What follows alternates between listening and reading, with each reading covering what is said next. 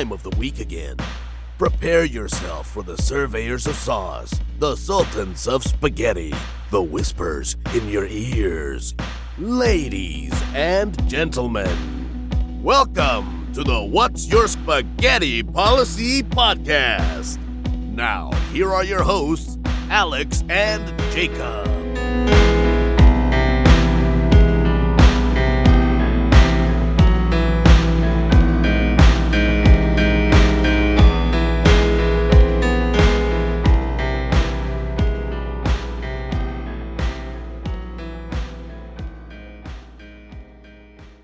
That would be most people. Um, but I so I have a story for you.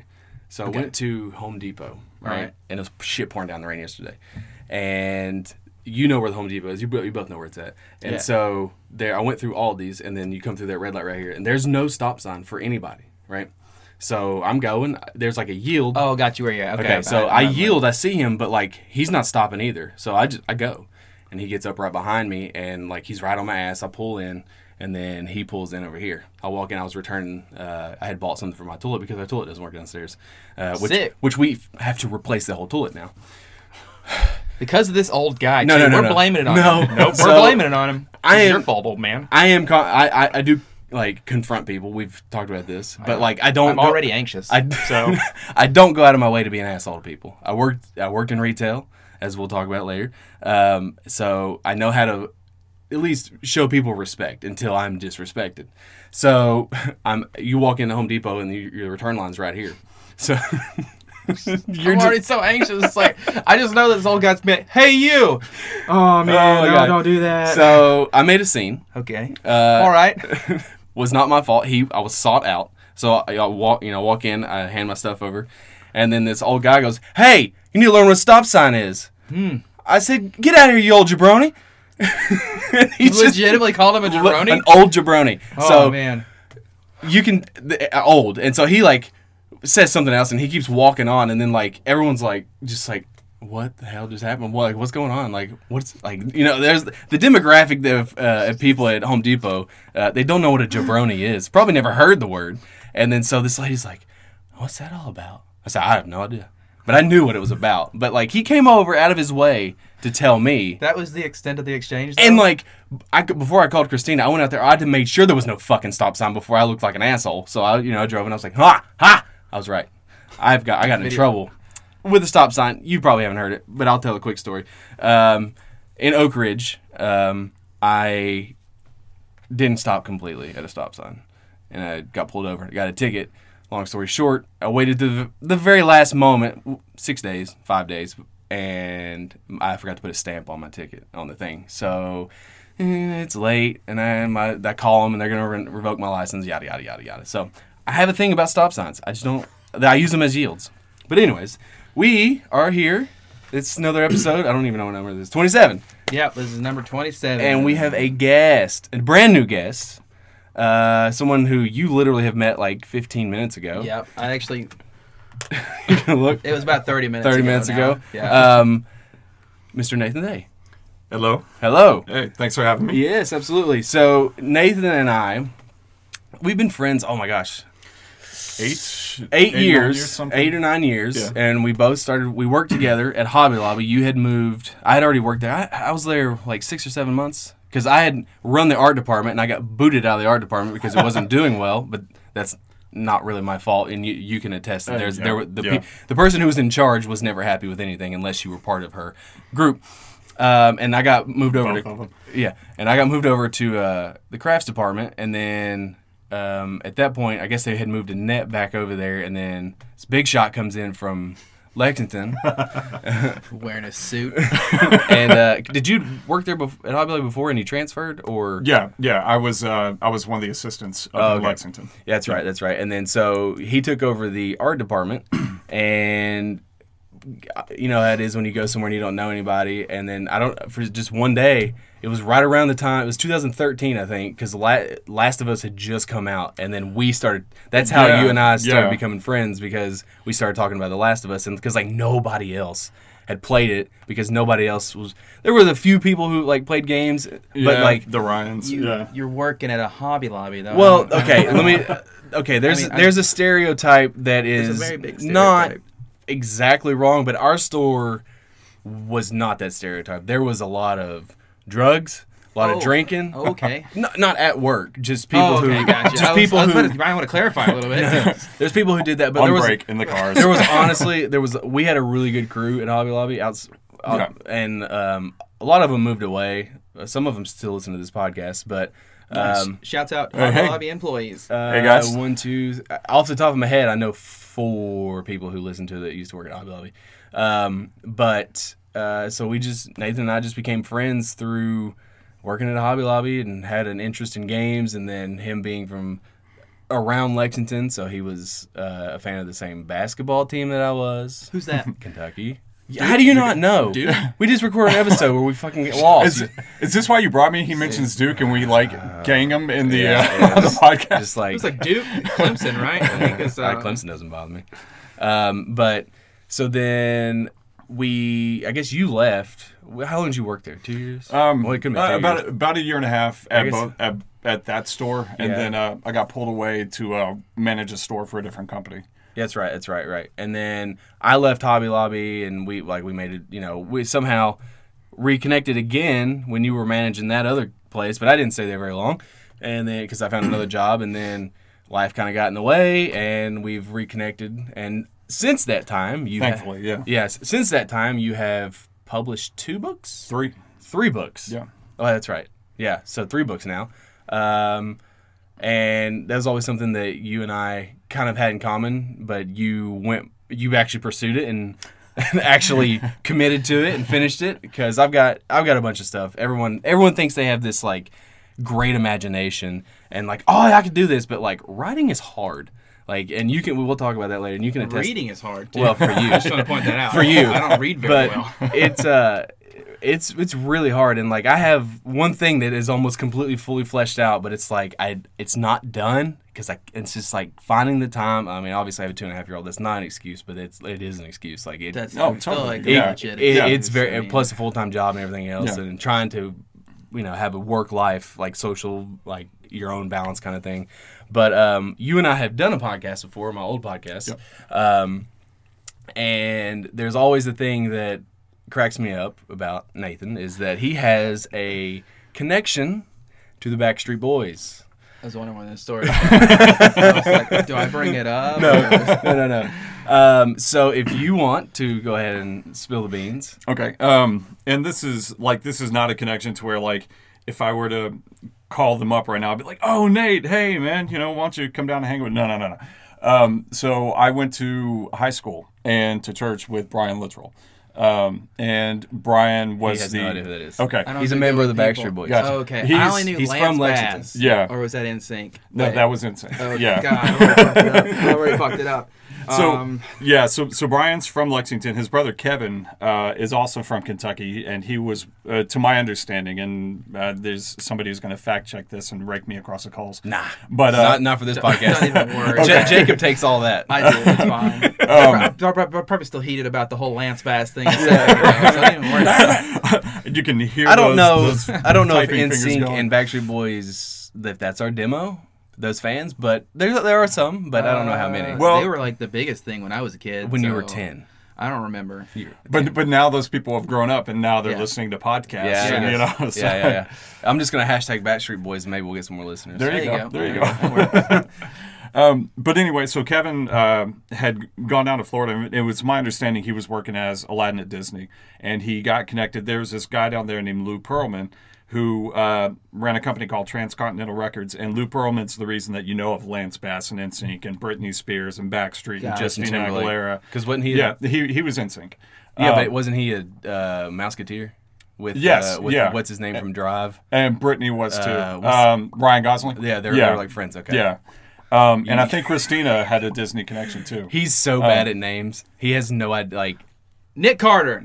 I'm trying to remember the name of the guy that I know. Is Backstreet Boys. no. right? Yes. Is he? Yeah, Okay. yeah. Aaron Carter was his little brother, Yeah, yeah. Yeah. who didn't do as well as Nick Carter. So he they was sold it. both, they both look very bad now. So well, At least I it's, think. it's I it's sad when you They don't might age be as well as. Macaulay Culkin. oh my god. well, drugs will do that. Like it's crazy how to be like fair, he's making a little bit of a comeback. Macaulay Culkin. well, he has his own. Podcast. Oh yeah, yeah. I mean, he's actually He like has his own podcast. Oh, dude, he's- Bunny he's Ears. about awesome. 180 there. Have you ever? He's he's he's a cool dude, man. But he got clean because like there was a moment Yeah. where he would look like Skeletor. Oh, I, Yeah. I've seen the pictures And then on Daily like, Mail. Yeah, Daily Mail. Oh my On. Snapchat. Oh my god. But anyways, continue. Sorry. But anyway, um, so, uh, so Brian and I went uh, to school at Tates Creek High School, okay. and um, he gets he just gets a call one day from his uh, from his cousin Kevin says, "Hey," and again, this is all secondhand information. Um, but uh, he gets a call from his cousin saying, "Hey, um, you know, I'm part of this group, and uh, we, you know, like we're here with uh, uh, probably Lou Lou Pearlman at the time, and um, and he had him audition over the phone, and um, they immediately like flew him down to sign him. Like, because if you've heard the Backstreet Boys, Brian, like, maybe I'm biased, but Brian and A and AJ have like the two best voices out. I mean, they're legit good singers. It doesn't matter what kind of genre you throw them in. Who's the one that is the uh, announcer for Impractical Jokers? Oh, I don't know. Uh, um, oh man. He's no, he's Joey like the, Fatone. Yes. Oh, okay, that's insane. Okay. Yeah. I only know yeah. him from Robot Chicken. So Okay. Oh yeah. Fat one is what they call him on there. I feel so bad. I don't. Oh gosh. Technically speaking, that is how you spell his last name. it is. Yeah. yeah. yeah. That's gotta be so rough. That's, And and you gotta wonder if that was like how the name came about. You know, like most people's like Well, that's the- that's last a- names uh, have a backstory. well, Fatone is definitely Italian. Yeah, for Definitely. sure. But it just imagine That's what they just tell you're you. going in for an audition somewhere and and they Joey Fat One. coming, out, coming out to the, like the, the That's, all the people. That's that a are sitting there perfect for- mob name, by the way. Per- perfect for the mafia. It's Joey Fatone, but we call him Fat One around here. Yeah. So because he, he lays down a fat, one. They call him and- Fat Fat Grease or something. Like Oh man. I don't know. But sorry. So okay, sorry. Um, so anyway, um, fast forward years down the road, and uh, Backstreet, of course, blew up, and they go to record their second album, Millennium, and Brian Littrell, his um, and you know, again, you know this. It, to, to my understanding, Brian is still very close with uh, our choir director Barry Turner, which I'm close with Barry as well. Um, and he's always been kind of like a, uh, you know, he's he's always been kind of Brian's hero. Um, and so, like, and, and to speak to how good our high school choir was, and I take no credit for this because I came You in should on take the all tail the end. credit. Yeah, because of me. Uh, Exactly. our high school choir was so good that they were selected to sing at Carnegie Hall Okay. um, with like one other high school choir and three college choirs. Um, Brian was a part of this, and um, so anyway, Brian uh, and some of the guys wrote a song. It's the last song on the Millennium album called uh, "The Perfect Fan," and it's a tribute to their mothers. So Brian has this idea. He wants to get this choir in the background, so he calls up Barry Turner, our high school choir director, and has Barry select a group of about forty people to come and record with them, and you know to do this choir part. So I got asked. Uh, several of my best friends got asked. Uh, he kind of picked kind of his, you know, his personal choices from various you know classes, and um, but we get there. We go to UK Singletary Center for the Arts. They pull up this giant. Um, they they've got this tractor trailer that the entire trailer is a sound studio, and they run all these wires into Singletary. They're using the mics in Singletary. That's what we need. And A giant bus yeah, just for recording. Take the we show on the road. podcast on the road. Let's go. Yeah. Spaghetti in every town. Yeah. That's what I want. Yeah. In every town that we visit, I want a bowl of spaghetti. Do we spaghetti? I'm not gonna go there. Anyways, well, we can get we can touch on that. we'll talk about it later. I want to circle back to the whole if we spaghetti in a bowl or a plate and which one's more acceptable. That's that fine. seems like Ooh. that seems like a valid question. yeah. that is. Okay, so they're in the sound booth. They're recording yeah, in a mobile. so they. Well, no. Well, it's it's uh, we're actually recording in, in an auditorium in like a performance auditorium at UK, and um, This is the University of Kentucky, by the Okay, way. Yes, I thought you went to London to record this. That's why I clarified that. because- yeah, I did actually Madonna, a Guy little bit. Ritchie were there. They were still doing all right at the time. um, They were filming Snatch. her snatch. Her Snatch. Oh, oh God. Madonna looks good though. I'm not gonna lie though. Are they still married? Uh, no, no, Yeah, I no. think no they so. separated a while ago. I I love Madonna, um, but um, so and Brian's sitting there. He's there and he's directing us himself when he's coming up with the parts and everything. So we recorded that. obviously, when the album came out, it was record breaking. Uh, and they went on tour, and they had the choir that recorded with them sing with them live at um, Rupp Arena Yeah. uh, for the two shows that came into Lexington, which was really cool. And I used to have this this clipping out of the newspaper that had a picture of Kevin and his mother because Brian and Kevin's mothers came since it was in Right. Kentucky, and um, they're sitting on these steps on stage, and right behind them it's me and my two best friends. Okay. This you know sitting there in tuxes, looking all you know like ridiculous you know, Right. compared to Kevin. Um, but man, I, I tell you what though, there is no more deafening sound. than than Oh my God. 14,000 12 year olds Oh screaming. W- girls Yes. Yeah. Yeah. Um, and their mothers. yeah. Yeah. oh, like, some boys. You know, I mean, anybody here. well, Some- at that some- well, some boys. at that time it was probably ninety eight percent female. I would say. That's Yeah, right. in yeah. the crowd. And, Uh, and to give an idea of the time period of this, a lot of people know Mandy Moore from the show uh, This Is Us. Um, this a is singer. yeah. This well, this was when her career was getting started. Mm-hmm. She was 13 at this concert because she was one of the openers. Oh, And wow. she was 13, and she was still taller than me. Which one's Mandy Moore? Mandy Moore is uh, the mother uh, in the flashbacks of This Is Us. Never, we've never seen that. Oh, okay. uh, you would know. You would know. I saw the commercials and I was trying to see if I could get. She the one that was pregnant. You're asking. That's he's. Oh, apparently Oh, I, I don't know. I've only apparently seen it's a couple show that like wrecks you emotionally. Uh, I don't. I've heard that it does. no I don't episode need that. leaves a dry eye. I don't. I don't need that. it's- in my life. but so- but it's so it's so well written and acted and so organic in how it comes about that I, I have to give them credit. They do a really fantastic Listen, job like- of just destroying you on a psychological if like level. like you have like real life emotions, like I was like shedding a tear in fucking Endgame when, during, when Oh like gosh. during the funeral ah. scene because Yes. like, and like that whole speech, I like it's still really hard for me to watch because again I'm a dad now and like it's even worse when it's like a movie situation with a dad and a daughter and then like that speech just like wrecks me like I can't I can't handle Yeah. it like I it, like and I'm I'm I'm not afraid to say like, oh, I don't cry, but like I normally don't cry. Like I, I don't normally cry at funerals, but like I don't. You just like your whole uh, your whole everything changes when you have a kid. So like those things, like I went back and played Last of Us recently last year, and like I know how that ends. I know how it goes. I know everything about it. But the very the very beginning of it, I'm like. Oh my god, this is the worst thing I have ever done in my life because you haven't played Last of Us. I haven't. Oh, I heard it's brilliant. I heard It's brilliant. Well, I'm going to spoil some of it for you. Okay, at the cool. very be- Spoilers, at the very way. begi- at the very beginning, his daughter Sarah dies. She gets shot, Oh, sick. and he holds her as she dies. That's Yeah. and it's like the worst. It's it, like I have chills talking about it. It's like one of the most surreal, unbelievable openings to anything I have ever like Yeah. witnessed. It is so good. And then at the very end of the game, like there's this whole thing about like Ellie, she has the she has the cure. She's been bitten by one of these clickers and she has the cure, but she's not she hasn't changed. So your whole the whole she premise is the cure.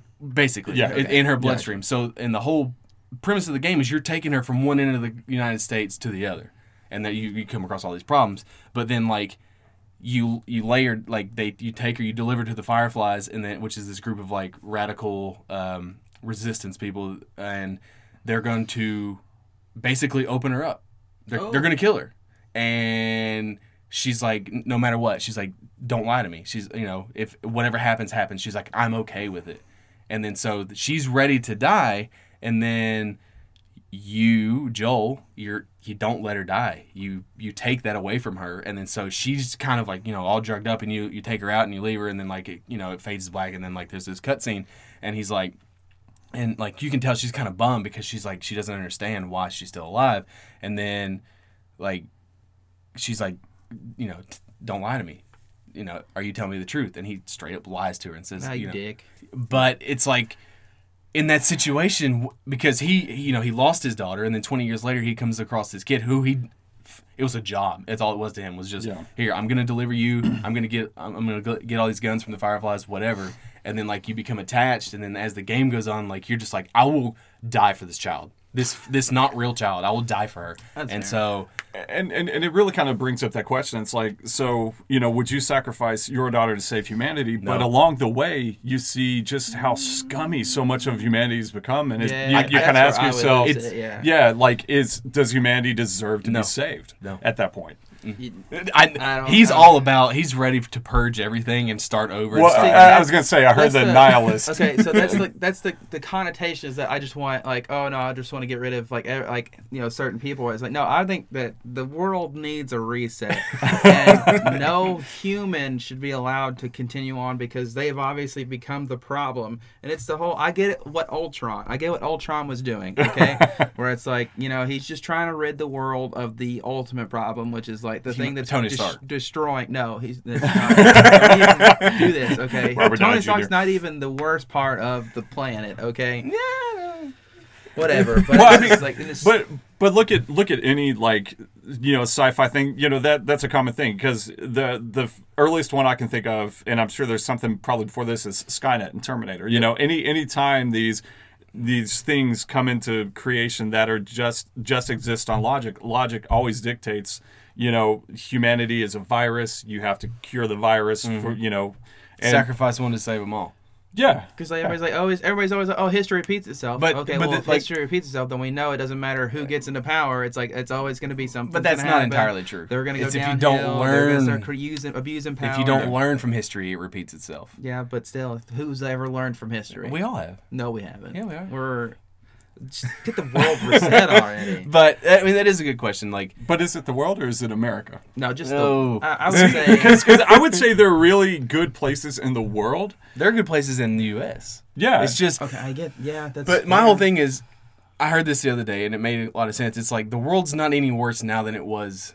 100 years ago, it's just more publicized about how worse it is. Exactly. because because you're the so same con- shit was yeah. going on in the 60s and 70s and 30s. I mean, we were killing people. There were Oh. world wars in the Yeah. 20s. Well, and look at the the Middle Ages. Yeah, You know, and like, that's all the and, the and the Crusades and like all that there's- shit. yeah. Like the world has always been bad. There's always been bad people because that's what happens when you have free will. But to it just seems like it's worse because without getting into you know you know again we don't talk Oh, yeah, we religion or politics stray here, away from but like politics you and- you bad news sells more than good news Yeah. and bad news gets more clicks and you make more money off bad news so that's why like you only see the negative of things. But like no I, without question there was no way. I would sacrifice myself before i sacrifice her but I, Uh, but yeah, like but then it's like what if you have it's like somebody else's kid Ooh, that's then then it's like yeah sure Bye. but but because it's you You don't don't have think if it's that case, it's like you're just looking for a reason to be like, nah, I hate this kid. no it's just like it, it, it's just different it's Hit me in the face, kid, just so I can be like, ah, no, that Because you remember that time you took more than half of the cookie? yeah, yeah, like you son of a bitch. That was the last You Snickers better not bar. in step this- a toenail out of line, son. All right, or we're going straight there. But yeah, like I don't, I don't know, like it's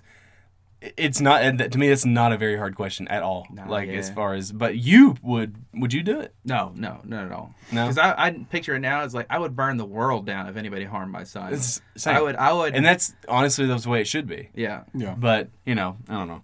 But uh, spaghetti in a plate or in a bowl. I'm going, man, plate, Plate. though. Yeah, Plate. it has, but it. So I have to preface this by saying he's a weird eater. He eats cereal in the shower. Okay. Well, and I, and I heard the whole uh, the whole Cheetos and cereal thing, which Dude, I, I by the way, I, I can't mix milk and cheese. That's, that was that's, you even though milk is, have or cheese is I've had to answer that question like 13 times in this last week. what. Cheetos and milk? Yeah, Like- I mean, no, you don't. Okay, that's the everybody gets it so mixed. 'cause It's like I'm So- not eating cereal underneath the shower head. It's not getting water in there, and I'm not just dumping a bunch of Cheetos in my milk. No, it's just like you put the Cheeto in your mouth, and then you you take a bite, put the Cheeto in your cereal? mouth, and then you suck Okay, the well, but, the but you minimize that. But you're just because I'm, I'm thinking of all my favorite cereals, and I'm imagining that, like adding like powdered cheese to them, and it just. I, and, and I like It's a some weird. I like some weird okay? stuff. You're adding a but depth of flavor. All right, No. it's just hard to explain. All right, it's an experience. Just go on this experience with me. Try it out. He got right? I'm, So- I'm willing to try it. I'm willing to try it. Cheese or eating in the shower? Oh well, I mean, both. Uh, I've I've eaten in the shower. You know, like I. There you go. You know, I've I've, I've taken like a but you know, here's- like a Snickers in the shower. When, Well, That's good, That's too. different. That's different than a bowl of freaking cereal. It's just it's something you have to experience. No, it's not. if, if I had a We'll place to keep we'll the have bowl, Record an episode in the shower. we like, both experience eating cereal. That'll be part of the together. Patreon. Like that. that, that yeah, yeah, yeah. Shower.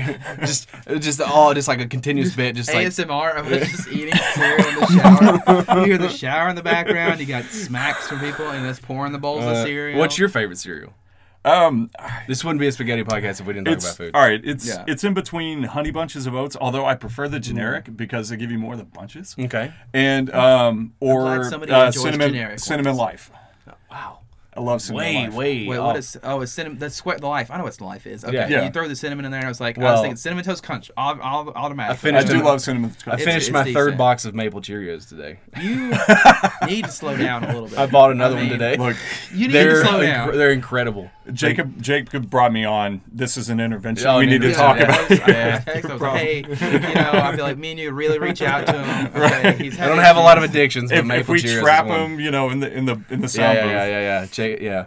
So okay. So the meat and potatoes of this. Well, actually, I'll ask you. Do you want to? Do you want to? Do you want to play some shreddy or not, or do you want to get into some Q and A? Oh man, uh, I'm, I'm Dealer's intrigued. choice. With, I'm intrigued with. Let's do the shreddy or not. I'm Okay. intrigued. I love this part Uh, because right now you're hearing it and it's the intro and it does really good with the fade.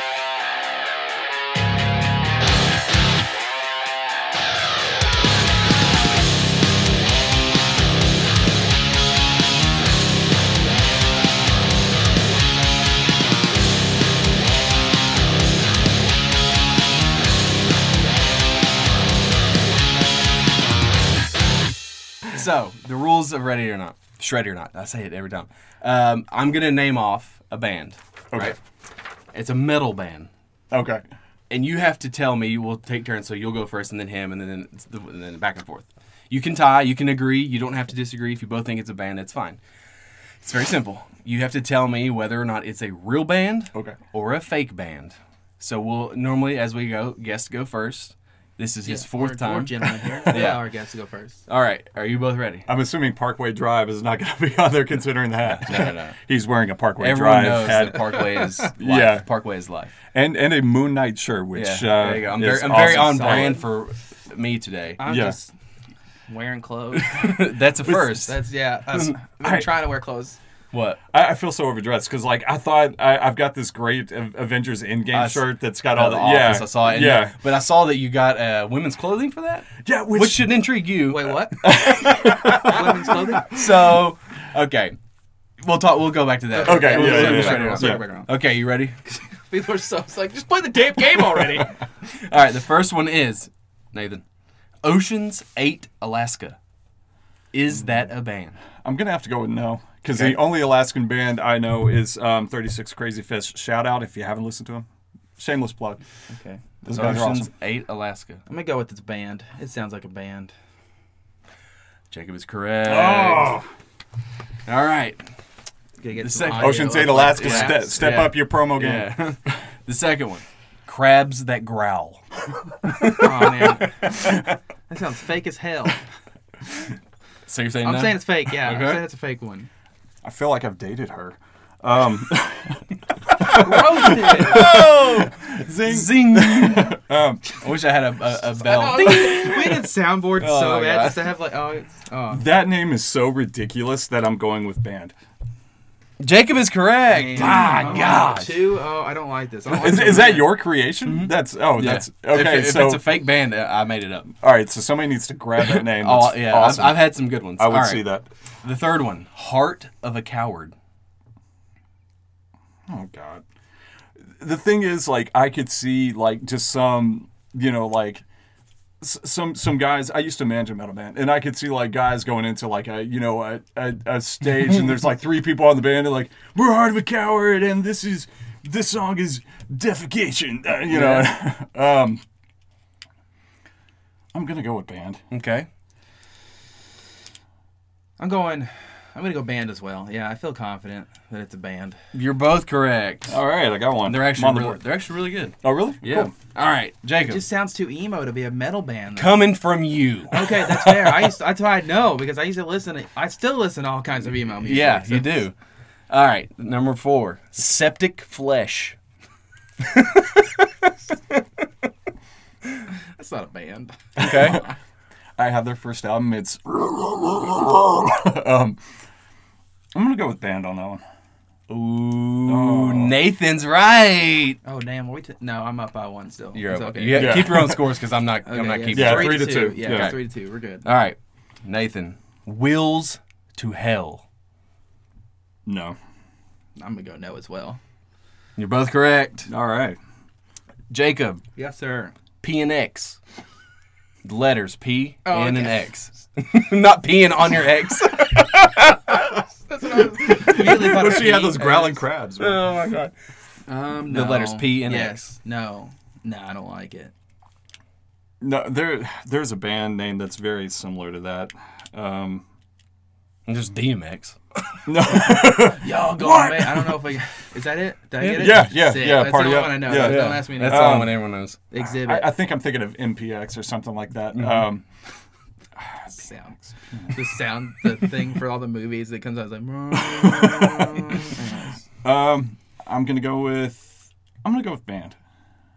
It is not a band. Man. Jacob.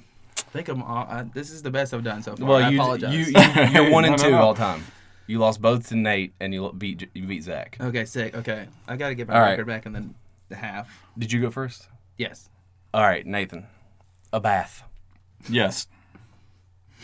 He answered so confidently. Could be throwing you off. Ooh, Poker it's not face. gonna work. I'm gonna say yes. It is a band as well. It is. It is. Okay. Yes.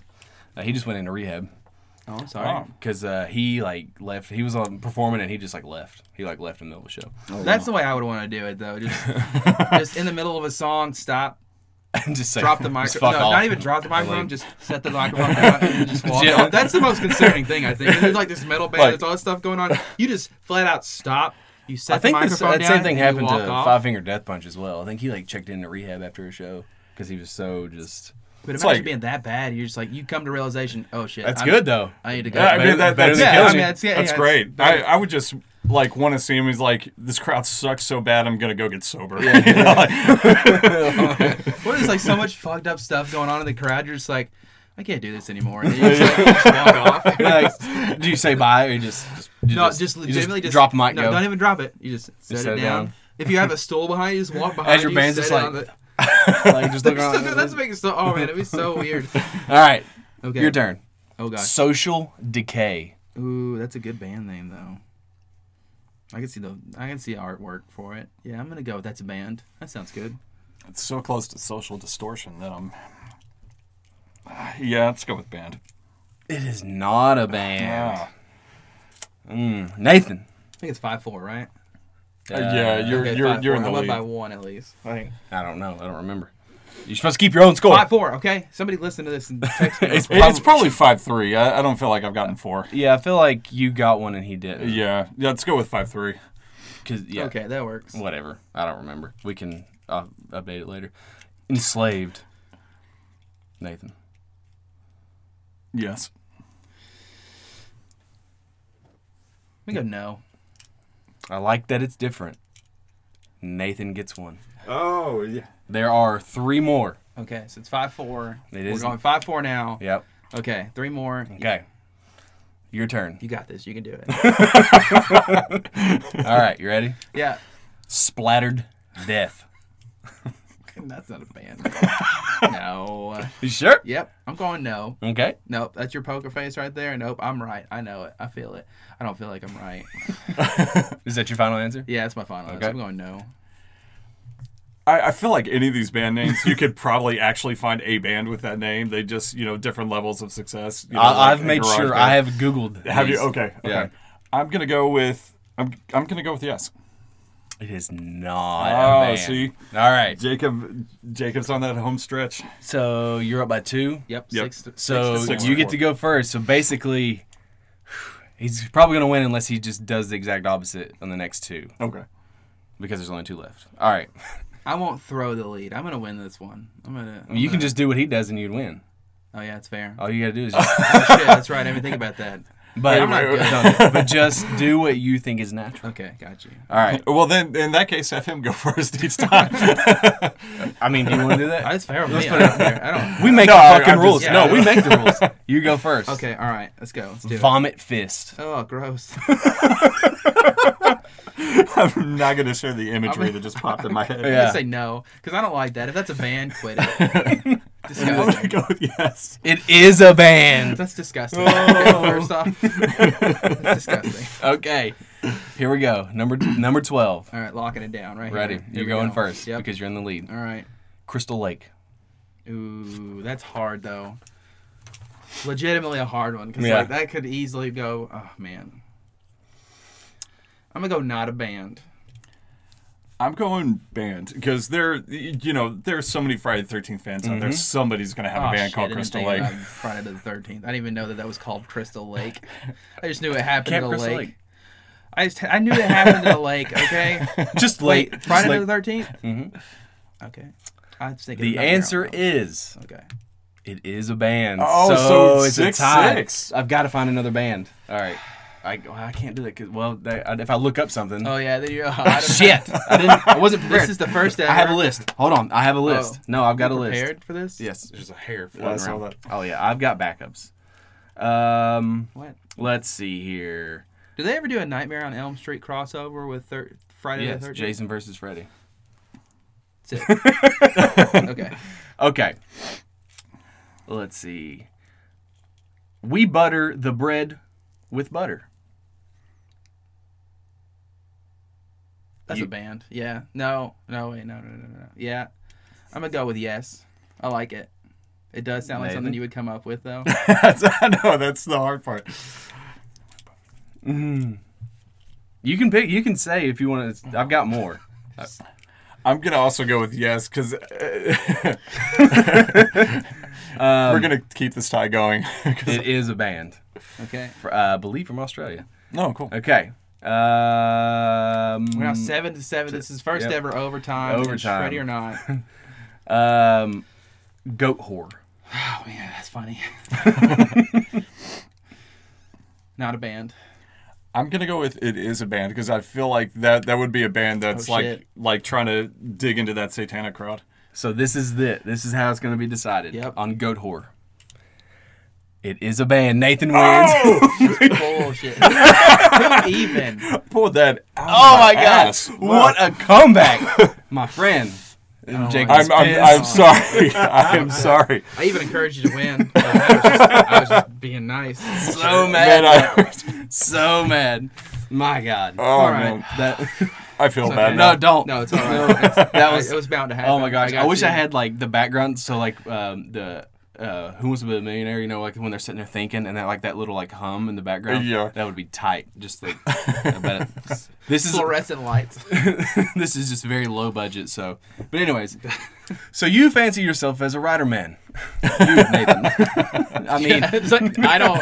I can't read. Uh, I don't know how to write. you um, you have three published books. Correct. And one of them was what co-written. You've written two by yourself, and yeah. one was co-written, and Correct. that's Orphans uh, Surface. Well, orf- okay, so the orphan books uh, are are myself, and Yes. then I co-wrote a 1940s uh, noir detective novel with uh, filmmaker Thomas More, and that's Ba- called a, "The Devil's a Lie." The Devil's a Lie. It's based on a short film that he created. and then your first book was Orphan Surface, Surfacing. and then Yep. the, the other one is Orphan. Desecration. There we go. Yeah. And then Sick names, by the way. I like that. Thank you. Thank Uh, you. and it's a very cool concept. If you have not checked out the books, uh, they are pretty much available everywhere books are sold. Right? Is that right? Um, uh, online, online. Uh, Online. It's yeah, it's it's it's hard to get a small press Yeah. in you know into actual on the shelves, but Yeah. uh, but they are available online. Amazon.com, um, BarnesandNoble.com, uh, uh, Kobo, Kobo, yeah, Kobo. Uh, Does what about like Books a Million bar, uh, and all Kindle. those? a- It's on the on Kindle. app. Kindle. It- it It's is on Kindle, app yeah. as well, yeah. Do you Uh, make any money off Kindle?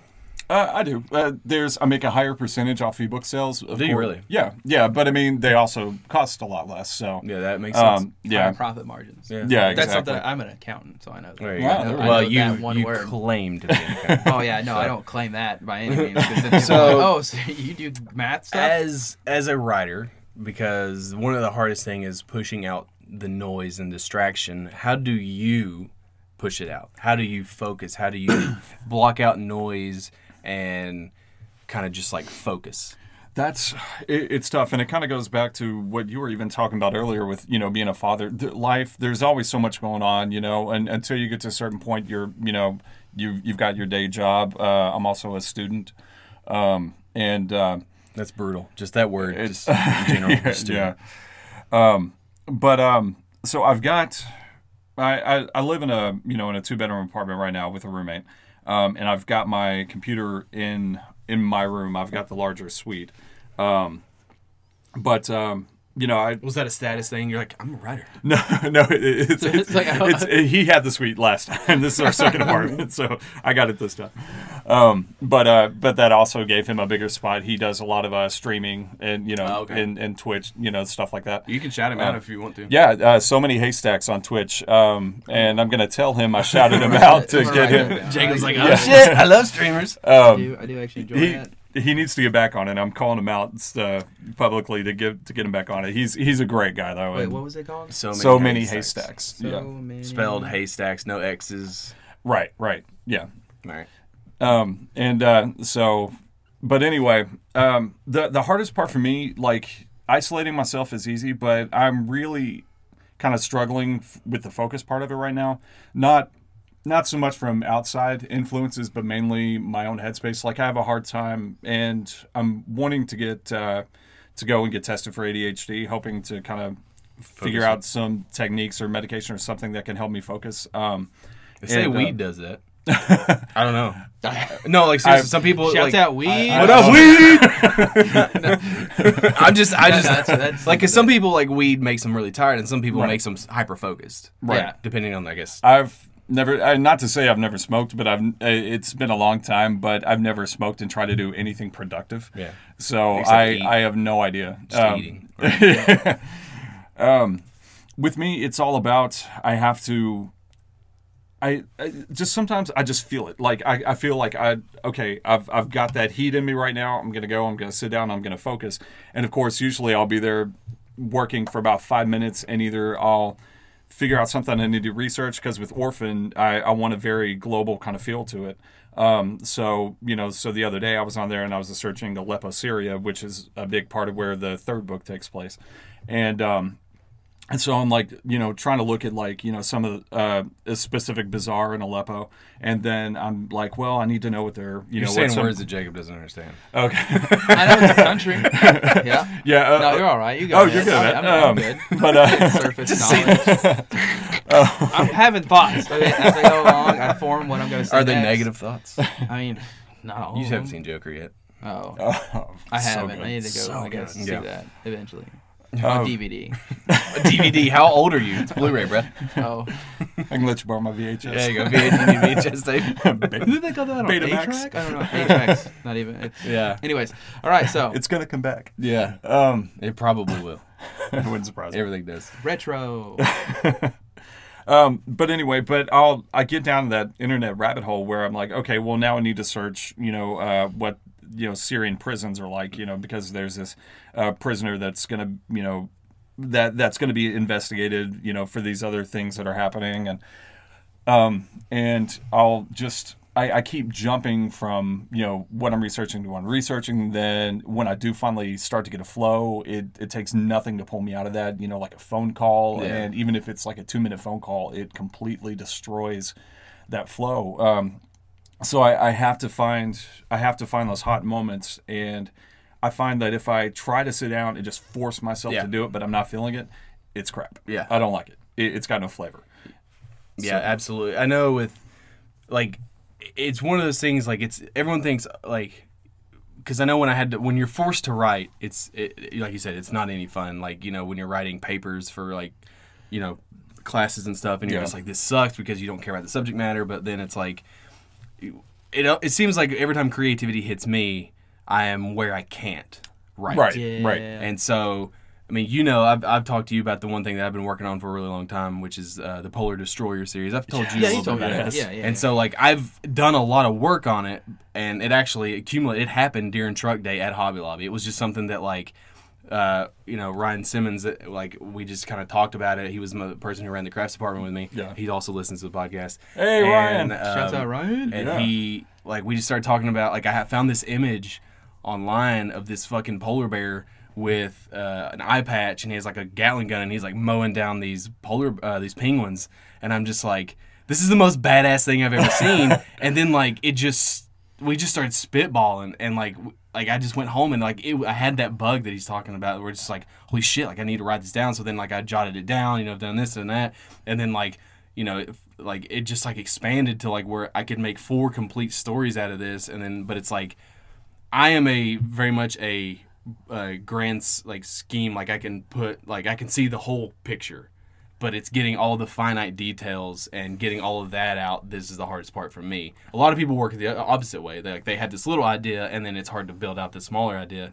What about you? Do you work as in okay, this is what I this is this is my goal, this is what I want to accomplish, or do you just like have this? Oh my gosh, this would be awesome to have this this like. Do you do the small into the big, or do you big into small? A little bit of both. Um, like I, I find very much like what you were just talking about with Polar Destroyer.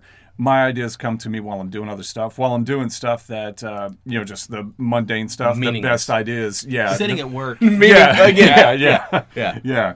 Um, and you know, grateful to have my job. Yeah, absolutely. But most of the podcast stuff we come up with, we're both at work. yeah, exactly. um, so, and I've always kind of wondered about the psychology of that. You know, what what part of you know why does that part of your brain start Is it firing? because uh, maybe because you're busy, because you're you're actively doing something. I don't know. I'm Yeah. not a psychologist, so I don't know. That's I'm studying to be, but I haven't Yeah. gotten there yet. Um, but um, it's I'll, I'll come up with these ideas, and I'm always texting myself. Um, the way, like I know some people who, you know, and everybody's got their own method. I know some people who they have this idea of like an event or you know or, uh, you know, just a, a scene that they fall in love with, and they kind of write their way to get to that scene. And to me, I can't. I I don't it doesn't feel very organic most of the time if I try to do that. So what I tend to do is I come up with the characters or the setting, and I let that kind of dictate where Okay. the story goes. So, like one of the I'm I'm working on four different projects that I hope to have done and out this year. Um, That's another thing I was going to ask you: is if you work on one thing at a time, or do you jump around? I, I I'm so sporadic. Yeah. Um, but uh, one of them, um, which I've already kind of publicly announced is happening because I, I did a poll on what certain people wanted to see. Is that was it. that the picture on your Instagram? Um, You took a picture of you writing something on Instagram. No, okay, that's the Lovecraft anthology. Um, but uh, this like Lovecraft, this don't is um, I don't know. Cthulhu. Oh yeah, Yeah, yeah, yeah. yeah. I enjoy it. I, th- I enjoy Cthulhu. All hell Cthulhu. I, you know? real or not real? Not really. no, no. uh, But what's what's funny is wow. the amount of Lovecraft inspired stuff that's coming back around lately. I mean, like uh, the game I'm currently playing is South Park: Fractured But Whole, Mm-hmm. and um, like just last night, uh, spoiler alert, um, came to a certain boss that is a Cthulhu boss. Yeah. and I was just out of nowhere. Which you know, South Park has toyed, you know, Cthulhu as a character, you know, Right. and all that, and they've done like the cults and, and that kind of thing. But um, but yeah, like all of a sudden, like even uh, there was a uh, another spoiler, if um the movie Underwater, uh, which is out in theaters now. Kristen so, Stewart. yeah, it's been out long enough. Is it. Cthulhu? It's they don't say it's they don't See- say it's Cthulhu, But they hint. That, but it's Cthulhu. But yeah, there's like you gotta yeah. think about like the deep ocean though. Just It's a, kind of a- terrifying. an aside, Yeah. an aside here, like the, the deep ocean stuff that you like It's- that you see and shit. It's some of the stuff can be terrifying, and they've Yeah. recently been photographing more of the. Uh, uh, the what's the giant squid thing? The that uh, it's The probably Kraken? legitimately called the giant squid, Oh, but it's the uh, one they haven't the seen colossal- much of. Yeah, it's colossal like a squid, colossal I squid, or think. something. Yeah. Like that. They haven't seen much of it until recently. There's been like several videos where it's just literally enveloping an entire like mini sub and then just swimming off or whatever. But there's some like you, creepy ass you know, there's some there shit in the Marianas you've Trench. never that's Oh, like- yeah. because it's six miles deep or some shit yeah. like that. well, So and, and that's that's the basis of that movie. Yeah. anything that can survive six miles beneath the ocean, I don't want to mess with. I don't want to mess with anything that can survive in the ocean. Period. I, I, look, I love the ocean. It's very beautiful. It's pretty to look at. But I'm I'm I don't like it where I can't see. Oh no, I no. don't. Yeah. I don't. I always get And the I'm a- image and- of like uh, the story that Zach was telling us about the guy, the scuba guy. Oh, it was just like that was like that's my worst fear, or not not maybe not the worst fear, but it's just seeing that the big wall of blue and then just seeing the faded image. It's like Of a oh, you can see an outline and then it's like becomes more and more clear. Well, I'm about to die. There's So- always like like when like you know I don't go on lakes a lot. Like I, I, Oh, jet skis Oh, are yeah, awesome, yeah. but like I don't- I'm not a big lake rat. But No. like Resident Evil snakes. Four like ruined everything for me. you know what I'm talking about? do, I like do. the very first Yeah, boss is yeah. like you're on a lake, you're on this boat, and Oh. like there's this giant lake creature. Yeah. and like. It's it. Like that's it. I'm done. Like this is not real. I know it's not real, but like you always think of the overshot head too. There, uh, uh, I was watching the episode of like callback to Joe Rogan. I was watching the episode where he had the Navy Joe SEAL, Rogan. the Navy SEAL on that actually recorded the alien footage. She was talking Yeah, about yeah. this one story where the guys were talking. They were they were going to recover somebody, and uh, they got down there and they were just about to pick him up or pick pick up something out of the ocean. Whenever the pilot was like, "Oh shit," and like jerked the jerked the the, dude throttle back, and whatever they were about to pick up out of the ocean was literally swallowed whole by something, and like went back to the deck. I was like. No, thank you. No, no. Well, we'll probably get into this into a later episode, but just as a quick, the three of us, what's more terrifying, space or the ocean? Like the deep space or being like like just in space or the deep ocean? for me, just because of the how expansive space is. The the the uh, the idea that you'll run into something that's terrifying is a lot less likely to happen. That's true, yeah, but We like to think that it would happen more in space because of like obviously the games and stuff that we've played, but also the idea that like all this stuff is legitimately alien to us out in space. But it's um, But it's like few and you- far between. it's You like if you were gonna- up dying faster in space just because no, you wouldn't. Well, it just depends. If One you small thing, if you you, take your up. helmet off, you're gonna die in like five seconds. But Yeah. like, if you run out of oxygen, you're floating in space with nothing but to think about except I'm gonna die. It, drowning doesn't take very long. So, that's fair. but what about you? What's, I what's no, more I'm, terrifying? I'm, I'm I'm still I'm, I'm with I'm with Jacob on this because with Yeah, I mean- the, to to me the two big differences in space is you know like like you said it's so expansive and you can see everything you know a- around you. you think you can. Well, you think you can, sure. Um, you know, you're, you're not going to see you're not, you're not going to see that meteorite that's coming at you. You know, th- hundreds of thousands of miles per hour is going to shoot but through what your if helmet. it's like Nightcrawler? Um, he can just like bam everywhere. Armageddon. You just made me think about Armageddon, where like literally they get the meteor shower, and it's just like the meteors start, and the pinpoint meteors just Yeah. like driving holes through your suit and stuff like that. Yeah. Yeah. that'd be terrifying too. But again, ocean. But but the the ocean to me would feel very claustrophobic, and drowning is one of my biggest fears. But not only that, you know, stuff is living in the ocean. Yeah, that's true. And and if you're you know like it, if you're far enough down to where you can't see, you know, and, and you're relying on lights. Then, then, hmm. then it's always going to be like you're, you're just be in that in that situation. Just Yeah. me- Your oh, man, anxiety's it's kicking in. God. you, you just know there's something out Yeah. there that you're not seeing. It's it's like worse than a haunted house kind of vibe. You Yeah. know, it just But Because at you that just no escape. at that There's point, no I'm just escape. like, I'm, if I'm down that low, at that point, I'm just like, kill me now. Just go ahead. Just go ahead. Go You- for my head, please. Yeah. Just, uh, just lop it Like- off real quick. you think of space as a vacuum, but the ocean is full of predators. Yeah, exactly. You know? that's true. I mean, that is hundred percent. Like, yeah, I mean, uh, mine was ocean anyway, just because I'm somewhat claustrophobic. So, like, Yeah. just being and just like, like you said, just like around the corner, something is lurking at all times. But Hey, uh, that's a rock. No, it's not. No, yeah. you know? yeah. And rock's alive. and like all the poisonous stuff that's in there. Oh Yeah. my god, it's like it's like a barb in your in your calf, and like you just slowly die. Uh. but like, um, yeah, what, what were we talking about? But as far as oh, is there any like back back to the like what we're talking about? is there any like particular like writing habits that you have as far as like you have to have a cup like right here, or like do you type on a typewriter? Do you type just whenever you can, or I, I started type. My my mom let me use her typewriter writer when I was young, and I used to crank out these pointless stories. But uh, I mean, it was the earliest exercise I had in writing, and I, I used to just be addicted to it. I, I miss that. There's something, um, kind of, I don't know, satisfying about Yeah, about actually clicking. typing like, in the weight. It feels very yeah, yeah. That uh, would feel like legit. like you feel Yeah, like a writer man. on Yeah. Like, Yeah. You feel like Stephen King. Like yeah. It's like Take it's like that to when a pianist. though. That'd be funny. I'm sure that- I think there's a skit somewhere where it's like guy takes the time, but that'd be so, such a power. Well, you can to get. up at they Starbucks have with a they have a keyboard now that is a, That- yeah, that like that is a does typewriter keyboard. But but still, it's like It's you know, not- it's like talk to a like a concert pianist. They want to play like a grand Yeah. piano. They don't want to play a keyboard. yeah, You know, right. And then I guess there's just like a little bit more of like if you mess up on a on a keyboard as opposed to or a typewriter as opposed to like an actual keyboard. Oh yeah, I mean, I used to have just vials and vials of whiteout. You know, yeah. Um, Goddamn AIDS. always something in there. oh, they just said AIDS. AIDS, the letter. Not, not, well, this story's ruined. It's got AIDS all It's over got it. AIDS. How does this keep happening in my stories?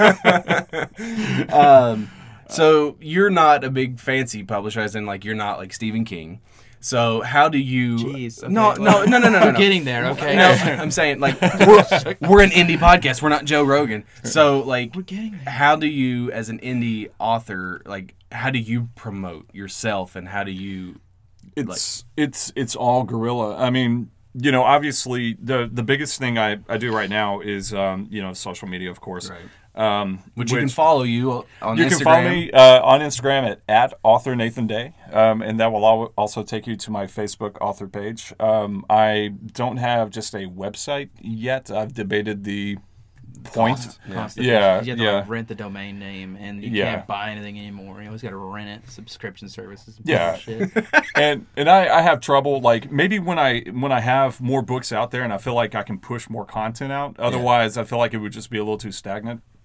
So uh, what I I've got a few apps on my phone that I create like videos and stuff with, and I, I try I try to be I try to be different. I see what a lot of people are doing, um, and you know, uh, uh, it's funny because a lot of the authors that I see that um, have the highest, uh, ca- you know, like a like count and follower count, nine out of ten of their posts are just like selfies and stuff, you know, or just candid photos of them out and about. So, which is fu- funny but kind of disheartening to see that it's almost people are more into the persona of the authors that they follow rather than their work. I, I would hope it was their work that got Oh, them yeah. hooked in.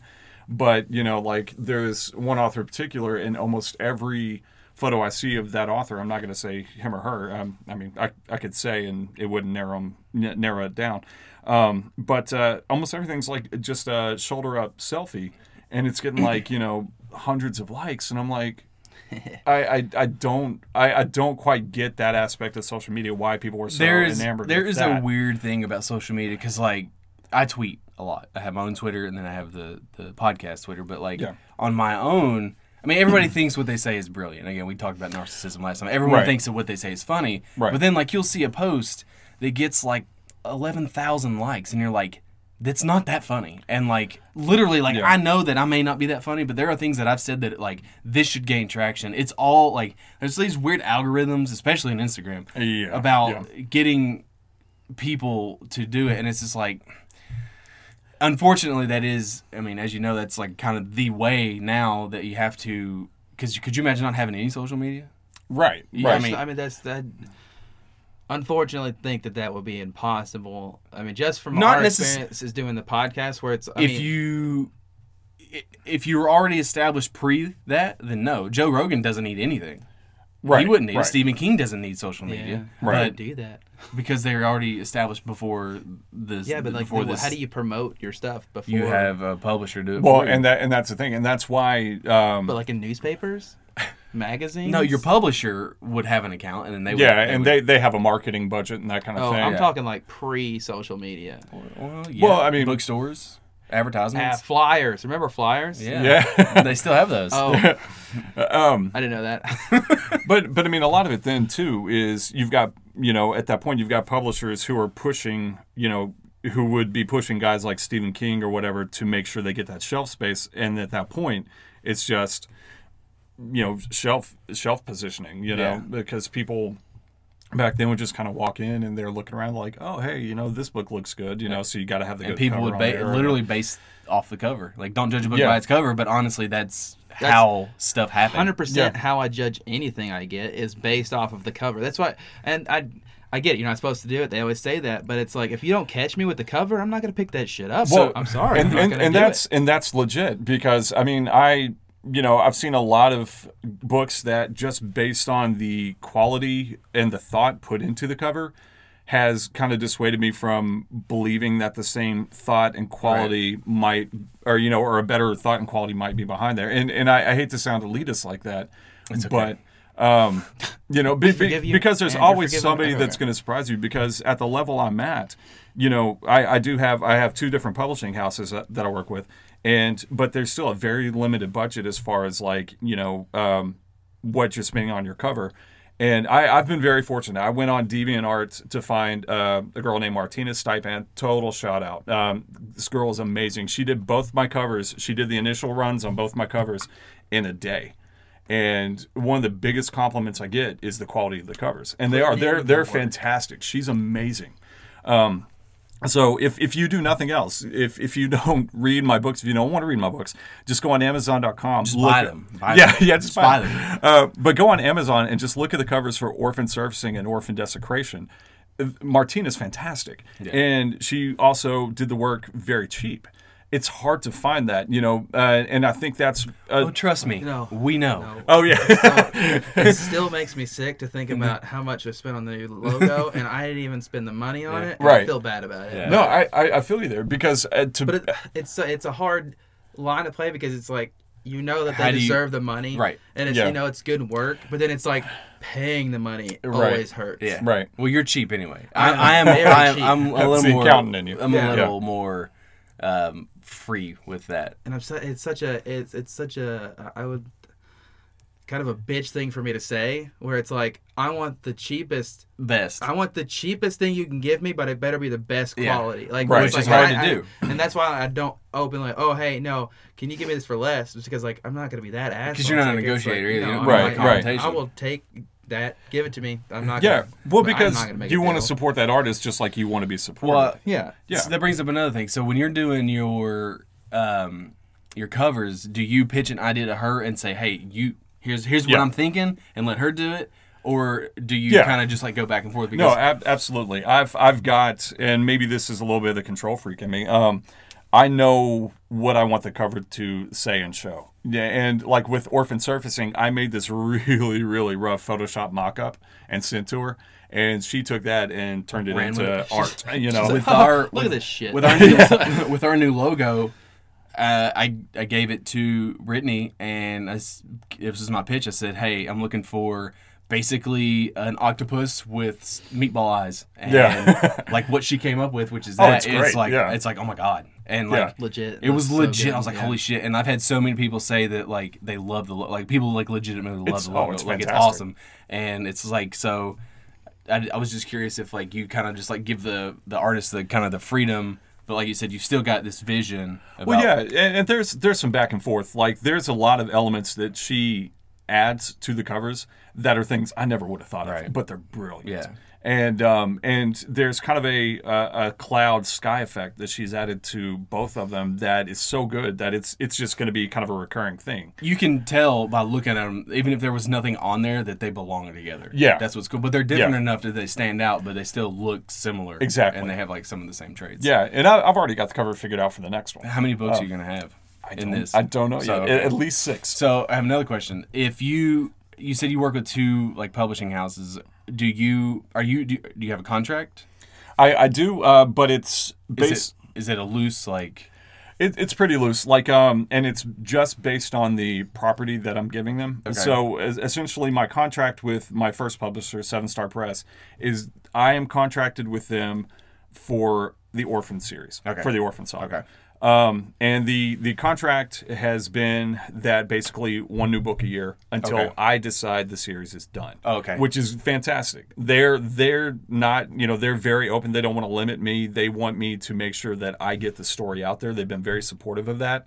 Um, and um, and and and I, I really appreciate that because it's be you know in in some ways you know because of their support um, that you know I've managed to get it out there like I have win win some awards for it that kind of thing um, but they basically you know but they maintain you know some of the rights you know to the characters and that kind of thing now of course if something were to happen if you know the publishing house was to fold the rights revert back to me that kind of thing um, Is this with- something you had to negotiate, or was this kind No. of part of the deal? Um, I they gave me their their typical contract. I looked it over. I reached out to an editor slash author friend of mine, uh, Randi Perrin. I'm gonna throw that name out there, Randi with an I. She is a paranormal romance author. She's fantastic. Shout out to Randi. Ghost so like and so, love? so banging, Yeah. banging ghosts.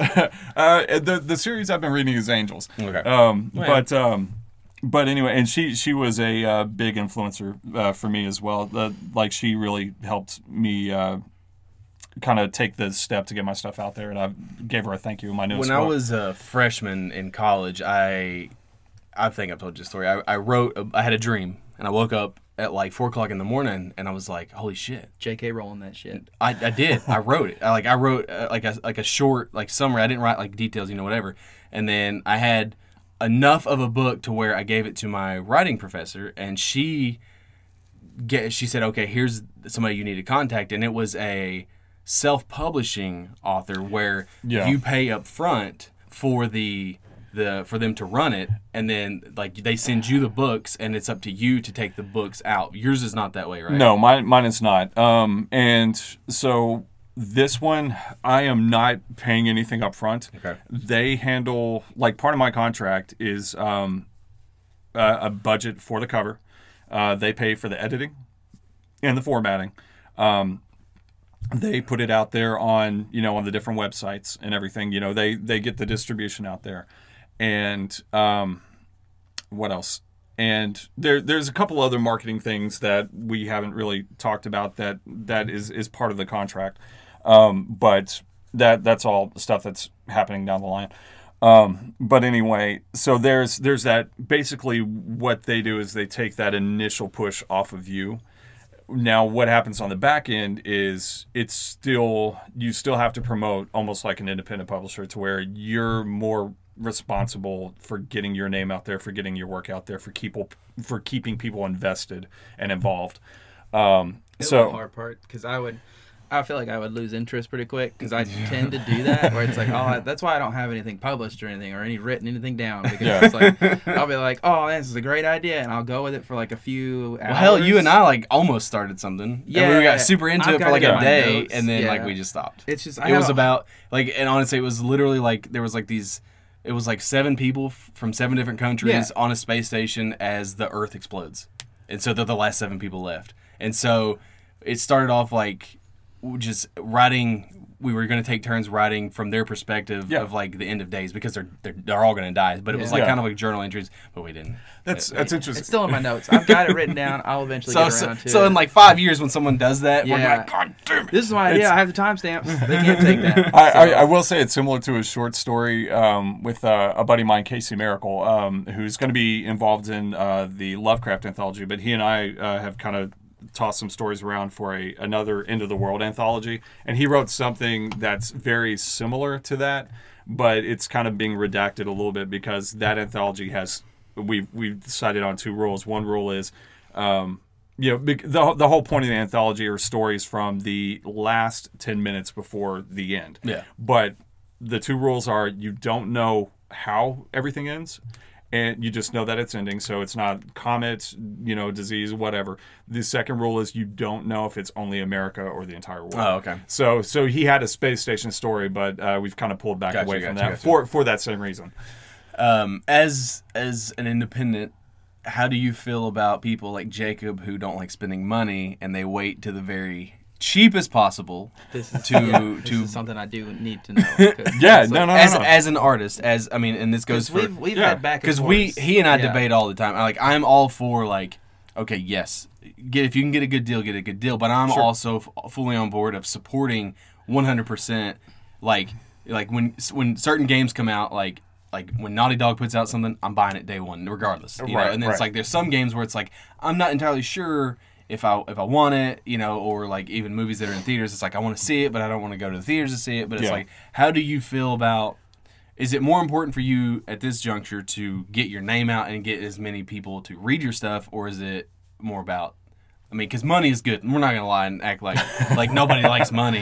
Yeah. But like, what's uh, I guess the question is, we what what's more important for you at this junction? No, I, I- I think I think definitely getting getting your name out there. Um, and there's uh, you know several authors that I've talked to who, um, they they will absolutely get on there and promote heavy when they have a book giveaway. You know, like um, there's I picked up a book on Kindle uh, two days ago from a guy who was like, "Hey, it's my birthday to celebrate. I'm doing three days of free book."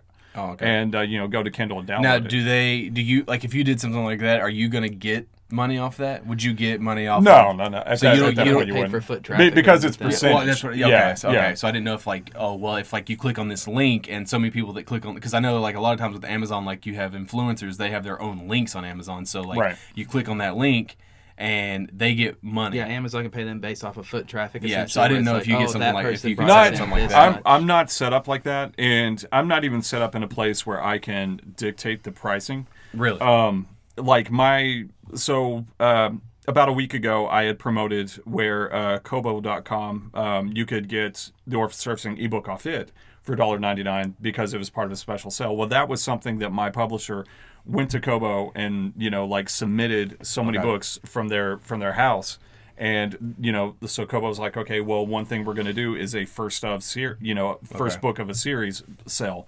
So they accepted surfacing to that promotion. Um, Amazon, I try to watch Amazon to see, you know, because the price will jump around a lot. Yeah. And Amazon's currently running it for $1.99 on It's bad to on Kindle. It's, on Kindle. On Yeah. Kindle, Not- yeah, not- correct, Hardback correct. is twenty dollars. Yeah. Well, uh, but- it's nineteen ninety nine. Sorry, that's a better number. And he was like. I don't know.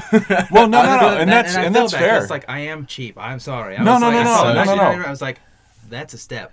Yeah. So it's yeah. Um, but I got uh, yeah I got the Kindle version. It was like two dollars, and I was like, oh, Dude, that's I it. appreciate that, really. Yeah. Um, and uh, and and you that's can here if it makes you feel better. I still don't have a copy of his book. and that's that's Does that make you feel better? Yeah.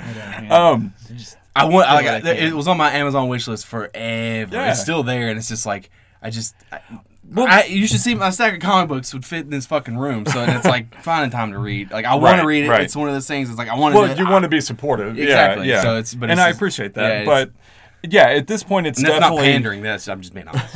like it's just you know. No, I, I absolutely have people who've bought the book who have not read it, will probably never read it. Um, uh, my my mom, my own mom, she read it up to a certain point, and um, there's this scene. I don't like this. well, she came to me. She's like, "Look, I'm very proud of you. that you obviously put in a lot of hard work. Um, I really like the way you write." But when all the angels started getting killed, I had to step away. And I was like, "Mom, I get that." Yeah. And and Spoiler alert! I haven't gotten there yet. It's been Well, out no, for two and a half years. literally- three years, whatever. well, literally the first thing that happens, and I, I don't I don't call this a spoiler because this is literally the Oh, yeah, kickoff no, of the entire talking too, series. yeah. I- God is killed, and Which it is- is yeah. yeah. But to be fair, you don't know that he's killed yet. Um, it was like. well, it's it's on the back cover. Yeah, so, Okay, that's yeah, fair. yeah. It does say that yeah. he It's like literally it's the like, summary. okay, when does he do die? When the does Right, summary, the summary of that is. Uh, I would say like that. so. That's like a little aside here. I was reading because like I have got I got to like chapter two. I'm not good Oh, at wow. reading. I'm not good at reading. Okay? than But me. still, hey, I And, appreciate that. I mean, yeah. and it's it's actually really well written. I really enjoy it. Thank you. Um, and it was like my thought was how how do you approach something like this where it's like you know obviously we don't get into religion very much on this po- at, at all really Sure. on this podcast Sure. because you know everybody's got their own beliefs. right. Um, but it was like how do you Odin is the All Father. That's all. That's- if we go no, back shut up. The system of like you know Odin being just the All Father. Actually, he's kind of a dick. he though. was a huge. He was such a dick. huge Oh, dick. most, most of the according old to God of gods uh, are yeah. According to God of Wars and like their whole history of stuff. Oh, okay, Thor, he too, was a yeah. dick. Thor was an asshole in that game as well, but we won't get it. Anyways, I digress. Again, no religion. uh, I digress. But no, it's like how Not do even you mythology. how do you approach that topic where it's like because you're talking about something where like It is. Christianity, you know, it's like Sure, God sure. God gets murdered by this demon child or whatever it was. I haven't gotten to that point yet, but it was a demon child essentially. Um, and and how do you kind of like Everybody respond to people? by the way, everybody I that just- comes in I here, sit here he sit here. play and- with this For anybody all that day. doesn't know, just there's this like rug essentially. it's like a slain creature, but not a real creature. But it's like So- this rug. so- so and soft. It's like it's Oh. you can just like sit here and touch it. Yeah. But, um, But it's- I have a blanket like There's this. so because I feel like you're, I mean, and not not saying like, but you're setting yourself up for it's like you're going. Okay, you're gonna attack, like, kind of not attack Christianity by any means, but it's like you're gonna go and take this how people believe in like God and stuff like that, and kind of write a story about, well, okay, what happens if he's killed, Right, kind of right. situation. It has, one thing that brought it to mind was I read one of the reviews, and it was one lady was legitimately like the one was- bad review I've gotten. I know the one like- you're talking about. like, yeah. I like the book. It was okay, but I don't think God could really die. But I think that It's- maybe he wasn't dead. He was just kind of like hanging out. I was just like, I was just like, hey, I was like, It's like you a know lo- what? You like believe, Alanis that's cool. Morissette I in get it. Dogma. I, I, Yeah. I understand. But at the same time, it's like, no, this is kind of his book. Like he's Yeah. kind of dead. Sorry. Yeah. You know, it's just like.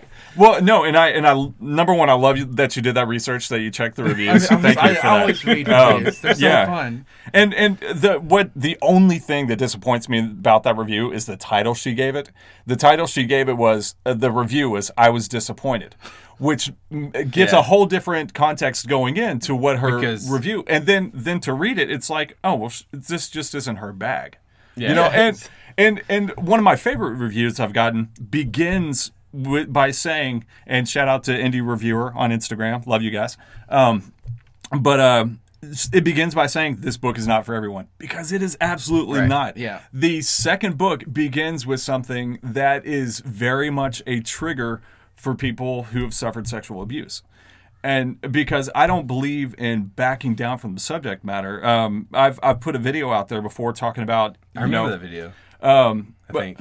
uh, well, I had I, I put one out talking about evil, uh, like, or, or maybe this is just one I recorded and never put out. I can't remember, but um, like, so one of one of my influences for this book, you know, and and I am I am a, a Christian, um, but um, I consider myself very you know open minded and and completely completely respect why people believe what they believe. You know, uh, typically it comes from experience. I don't try to force my religion on anybody. I believe because of what I experienced in my life. I assume that's why people believe what they believe, um, and I respect that.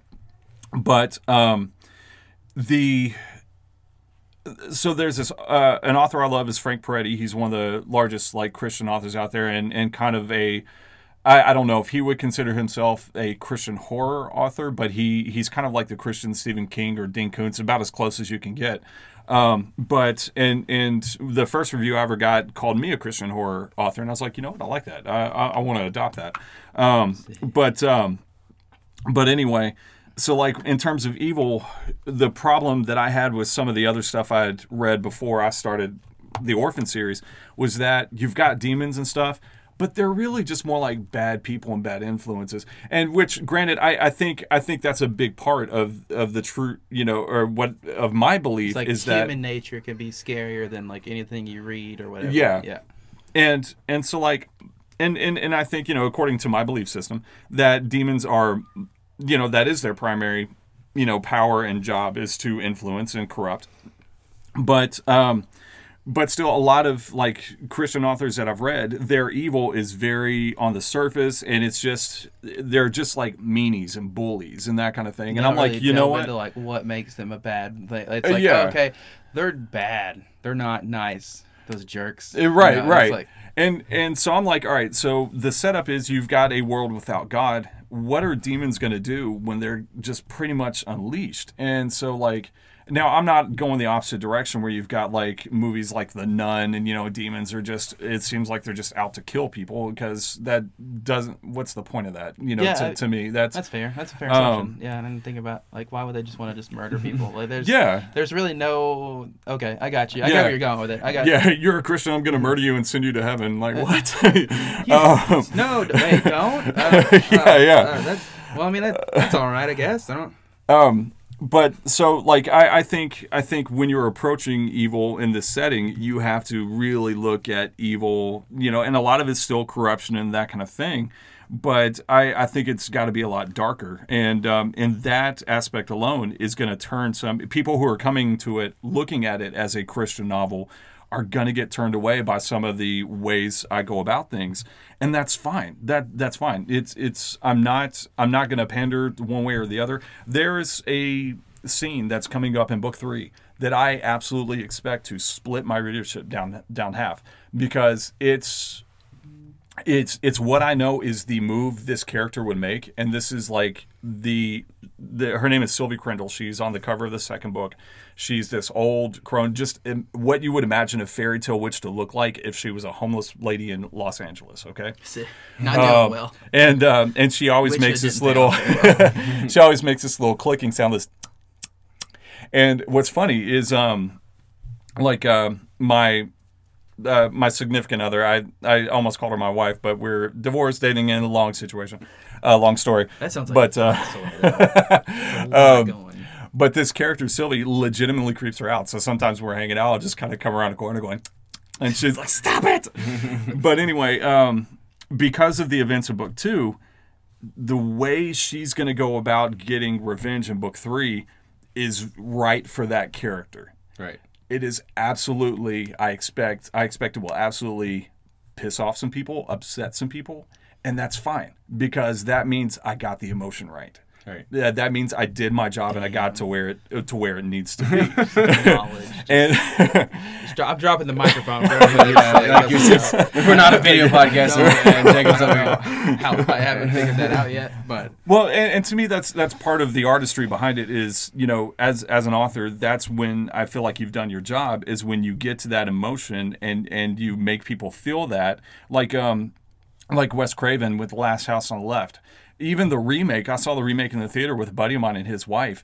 And there were a lot of couples that went to see that. And if you don't know the plot in the movie, it's this family uh, moves out to this um, this uh, house near a lake, and um, their daughter uh, gets uh, just brutally, brutally raped by these uh, by these drifters, and uh, and the remain and they they leave her in the water and they you know leave her for dead. Only she doesn't die, and then the strangers come to the the house the family lives in just by chance, you know, saying, hey, you know, we just you know need to come in out of the storm, da da da. da and they don't know that the daughter's alive and that she's back and the daughter basically tips them off as to those are the people Oh, man. so mom and dad mom and dad brutally murder li- these people you know it's a revenge flick but that that rape scene uh, you know the original uh, one i think in the mid to late 70s and then the remake in the early 2000s um, really triggers some people like half of the almost every woman in the theater was crying uh, at that scene, and about half of the couples left. Um, you know, and it had that kind of impact. And to me, I'm like, you know what? They did it right because it's Which it's a that- I mean, horrible, it's- horrible oh thing. my gosh, yeah, that's, that's it's like Yeah. they got it right. It's Yeah, like, yeah, it's good. That's uh, I don't. Yeah, it's like, but it's also a different way to look at it, where it's you know it depends like why you're in the why why are you in the industry of making films if not to like portray something Invoke as- emotion. invoke emotion right. accurately portray something to the point where it evokes emotion, but it's it's all art. Yeah. yeah. Do you prefer to write solo or collaborate? I mean, I know they both have their thing, but like if it Sure. was if it was up to you, what do you what would you prefer? I know because you've done both. Right. Uh, my my ego likes to write solo. right. Absolutely. but um, my uh, insecurities, um, or oh, I would say, yeah, my I'm always I'm a very insecure person if if we're being honest. Um, so anytime I know where So I is Jacob. Uh, right on. I mean, you know, um, I don't let it get. I, I'm I, I'm not like saying like oh I, I I'm not insecure. I, I- mean, I, I kind of just have have this nonchalant like I just don't give a shit Yeah. what people think. What's like any any time I know somebody's going to read my book, my the two emotions that go through my head are number one, always gratitude. Yeah. Number two, always like God. Okay. I, I, I I'm always on the border of apologizing. like Hey, I'm sick. I apologize all the time, like for everything. Jacob's like that with the podcast. He's like, eh, you know. Does Yeah. anyone- he's like, has anybody say anything this week? Has anybody say anything this week? Right, Yeah. right. You're you're always you're battling between being eager to hear that Yeah. feedback and being afraid of it. Yeah. And um, I don't think we've heard any. The only the, the only I negative wish thing. there would be negative feedback. the only th- well, I can say there's been Christina has been like, there's some episodes I don't like, and it's like okay, yeah, Fair. but like I know she doesn't the like thing. the ones where I go off the rails. well, the- she didn't like the one where we did the Marvel one. Like I knew that was going to That's- be one where like a lot of people didn't care because they're not, they're not that into the MCU that like we are. But like Yeah. my thing is is like I'm okay if people don't like it. You just don't want to lose people. Is right, the thing. right. and that's it's like I- there's been things because I mean we're all guilty. It's like what I you know I think well Breaking Bad's a good one, and like I don't love Breaking Bad. I think it's fine, but like it was just like one of those things where like I stuck it through. Even though I didn't like it, and I'm glad I watched it, but that's for me. It's not a show that I would recommend to people, and I know that is like blasphemous. That's like my Well, hot, and here's why you're hot wrong. take. No, I'm just No, kidding. that's my hot take on TV. I don't Sure, think. sure. I don't think because there's there's something about not if you don't have some sort of like similarities or something that you can see in, in especially TV. Writing's a little different. Yeah. But if you don't If you can't relate, if you can't relate, and I never related to Walt outside of the first season, and he was such a piece of shit, and I'm like, I, I want this guy to die, and I'm, I'm just- that's kind of the point, I guess. But like, it was just like, and it's one of those things where everyone talks about how great something is, and then like, like there's this unbelievable, like there's an unattainable like greatness that like it's never gonna reach. But- Goodfellas was that way for me. yeah, but yeah. see, I love Goodfellas. Yeah. Uh, it's phenomenal. He doesn't know anything because he doesn't watch anything. I thought it was cool how they did the whole thing in a restaurant. Jesus. this this is my thing, and, and I went on a rant about this. One of the most successful posts I ever had was this big rant. Um, but um, to me, the most freeing thing as an artist in, no matter what you do, because I've I've done film, I've done you know music, I've you know now I'm in writing and still some film. Um, is to stop worrying about everybody liking Yeah. what you do. Accept the fact that not everybody's going to dig what you're throwing out there, which is why I love that review you mentioned. You know, that's because to me it wasn't as much a critique of my my ability as it just wasn't her thing, and that's fine. Yeah. that is totally fine. I do this thing on Twitter. The I'm, I'm friends with a lot of other like indie podcasters, and like that we always kind of like shout each other out. If like someone's like, "Hey, I'm looking for podcast recommendations," Yeah. and you send them, and it's like, I know that we are not everyone's cup of tea. Sure. My the only thing I want is for people to listen. If they don't like it, that's fine. But Yeah. it, but uh, you know, obviously that's hard to do. But it's like I'm always just like, hey. If you you know we've we've been told we're funny we've been told that you know people like our podcast so like if you want to check us out here we go we would love a listen but it's kind of like it's just being able to retain the thing but like you said it's I'm not I'm not concerned about people liking me I haven't been that way in a long Uh, yeah, time you've never been I've as never far as I've known you. and so I'm just like I, I, I know that I'm I'm a, I'm a tough egg sometimes. Like I know that like I'm very abrasive up front. I mean, there's people that I've worked with at Hobby Lobby that'll tell you they did not like me when I first started working there, but as time went on, I they did, and like I'm I'm, I'm just. I'm a different mentality. I have a different a different personality and a different approach to things. But like you know, I'm very upfront, and especially where we live in the South, there's a lot of people who don't like that kind of per- personality, and it turns them Yeah, off it- it's very northern. but yeah. um, you know, it's just the way it is. But what is something? Because we'll wrap this up here soon. But like, what is something? An established fran- franchise for you that you would like if you had the lot of anything you could work on in, on anything. What would it be? To be honest, I Whether would, that's writing, being on a show, being in a movie, anything. but like through through a, an established franchise, Yeah, anything. it, it's really hard not to just jump out and say Star Wars. Um, Star Wars and Marvel. Uh, I, I actually uh, Orphan started as a comic idea um, because coming out of high school, I used to submit to Marvel and Image.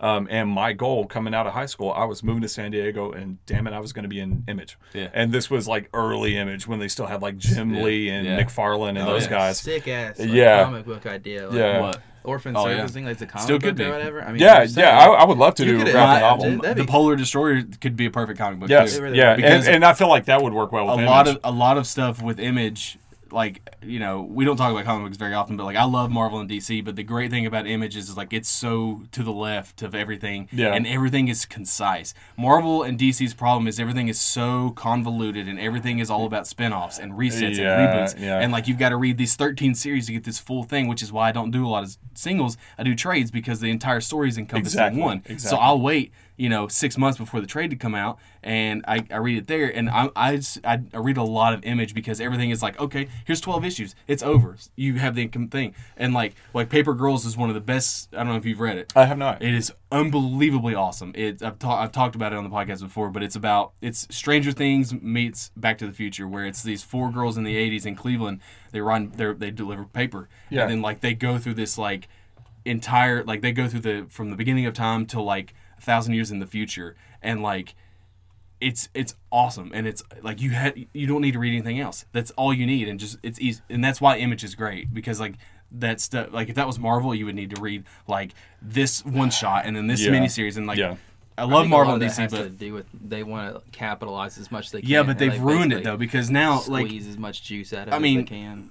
uh, jason aaron's recent like thor run is really good Oh it's man, awesome that- yeah, but it's only that like 20 issues and it's like with now they've Gorr the Godslayer. now they God yeah Killer, and now yeah. they've rebooted it as King Thor and now somebody else is writing it and it's a new number one so it's like I mean you and I grew up like it's like you know issue 300 issue like 305 and like Yeah. it just it's, everything is a reboot and like nothing gets established and it's hard because everybody and I get all of that it's all about making money number ones make Sure. more money than everything else Yeah. but it's like you know I want to read a story and I want to read the, just that story and, Yeah. You know so but so Star you would do Star Wars I, I think so. Like, cause I I had uh, are you do you still like Star Wars? Because nobody likes Star Wars anymore. I I mean, let's, I- I have- talking about my- fan bases again. everybody, everybody hates Star Wars now. It's I, I have my thoughts on the new trilogy. Did it go the way that I was hoping it would? And I don't mean just in terms of what actually happened. No, uh, you know, it's it's one of those things. I think studio politics destroyed it.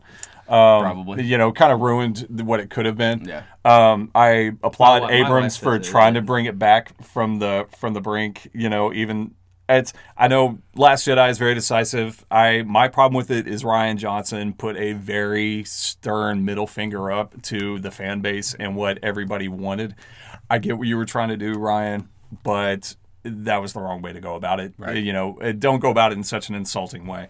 Um, but um, no, it's Star Wars. It's it's such a rich lore. Um, you know, just just like with Marvel and DC, that I think there's so many opportunities for stories there. You know, that you could easily just create a whole nother you know main storyline that takes place completely outside of you know the, the empire and everything i mean which kind of like the the the mandalorian does you know the empire's there but it's not him It's versus like the to empire the side. Where yeah it's, exactly It's kind of like a side quest for this one guy, and, and I assume it's eventually going to be in the main storyline where it's he's you've got this this baby Yoda character. Spoiler alert: Baby Yoda. in. Uh, how could you if miss you haven't yeah you've got this like baby Yoda character, and it's like he's a, an important piece to something, but you have no idea what it's an Yeah. important piece to. But it's all it's it's legitimately like a side quest where it's Yeah. it's, Yeah. it's very well shot. I was I I really enjoyed it. It's Jon but- Favreau. I mean, it was really well Iron shot. Man. It was, and they've got the perfect cast for it again. Um, Yeah. and- but it, as I was watching like the middle of the season, it was like just a ton of filler. It- Just- it it, felt so, and it was one of those So- things where it wasn't just filler; it felt like filler. like especially the the whole village and which I was impressed that Bryce Dallas Howard directed that episode, but at the same time, it's the most paint by numbers episode out of the entire show, and it really kind of drops. It's what the eight, eight episodes.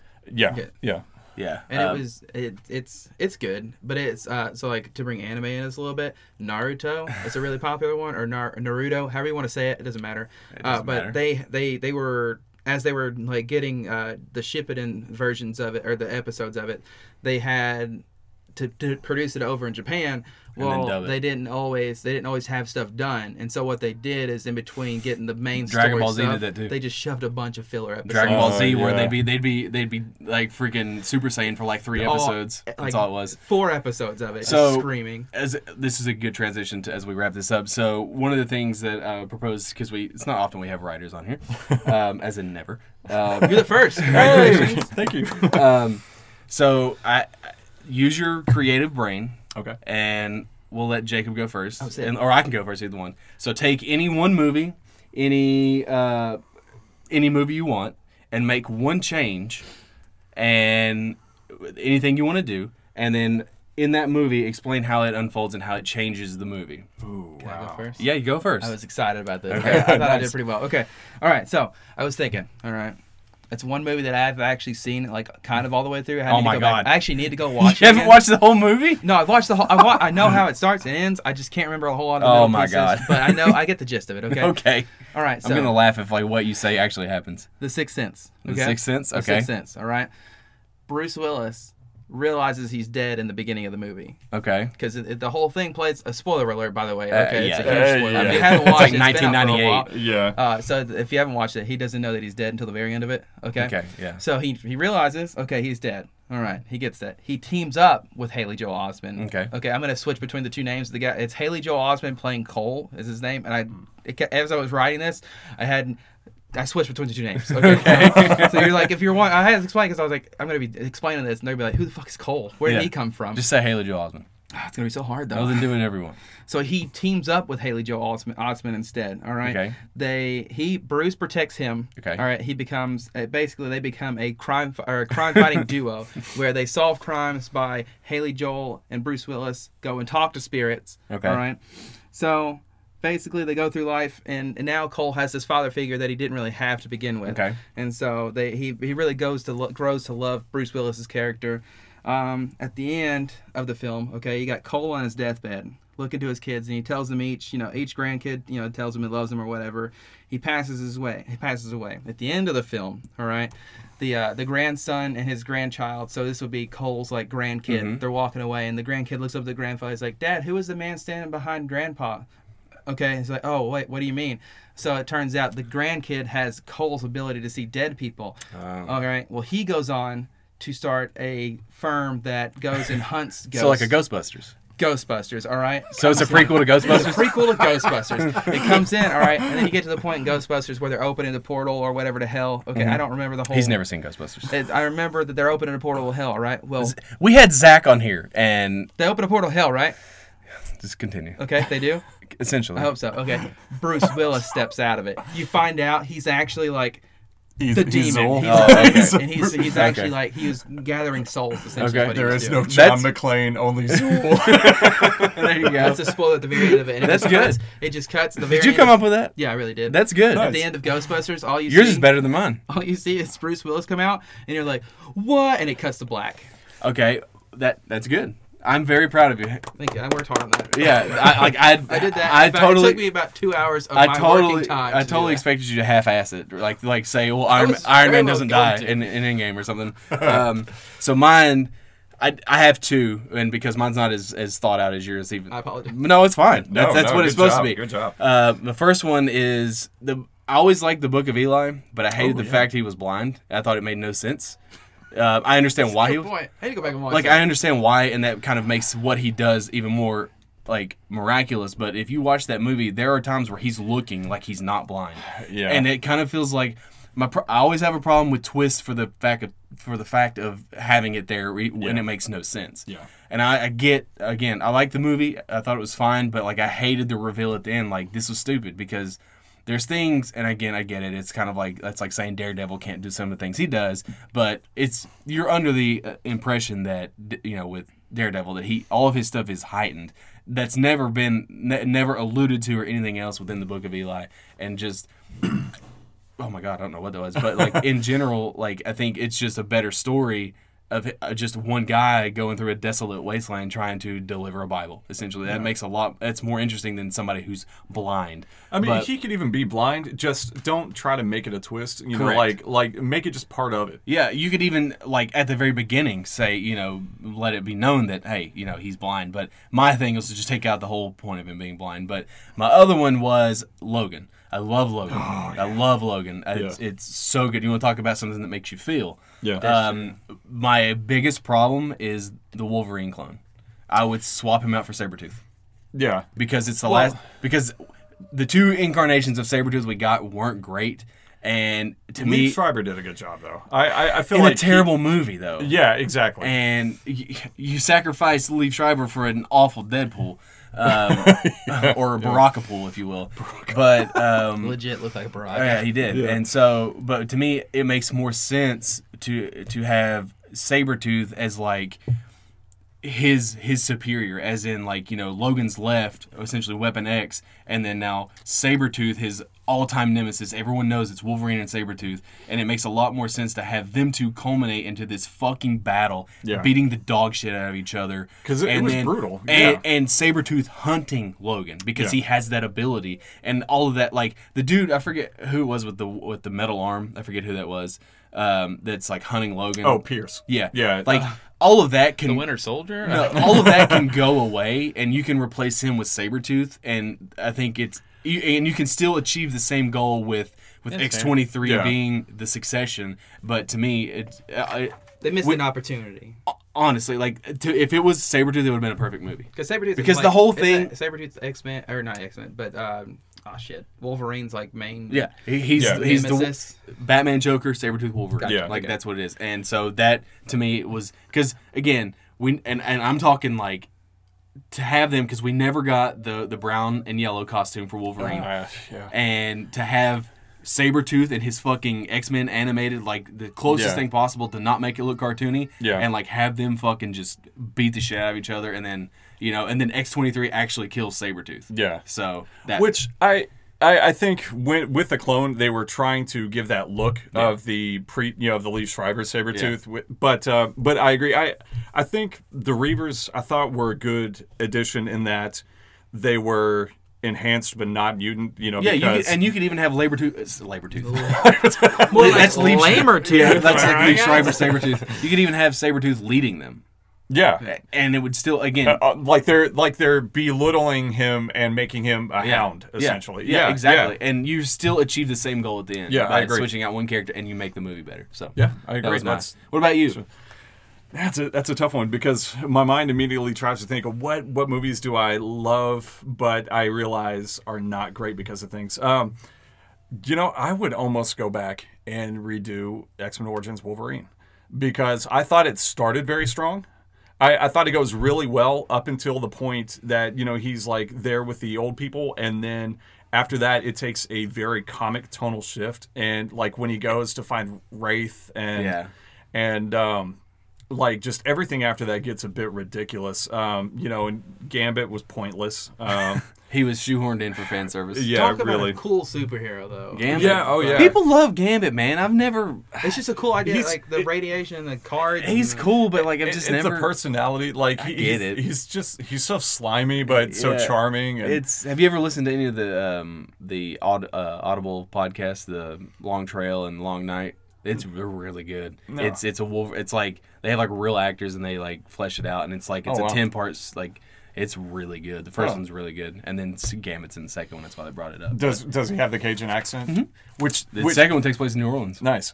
See, I uh, and prepare for maybe some of your fans to call for my head, but Nah. I do not want to see a Channing Tatum. It's, Gambit. they're not making it. Okay, I- I'm good. pretty sure it got canceled. Okay, well, with- I, I with was thinking Disney it had stuff. like started resurging, I um, don't- but I I, wouldn't have been okay with that either. Looks looks wise, he's fine. You know, he's a good looking guy, and and Twenty One Jump Street proved to me that he can actually act, and Yeah. and, and I can actually enjoy watching him.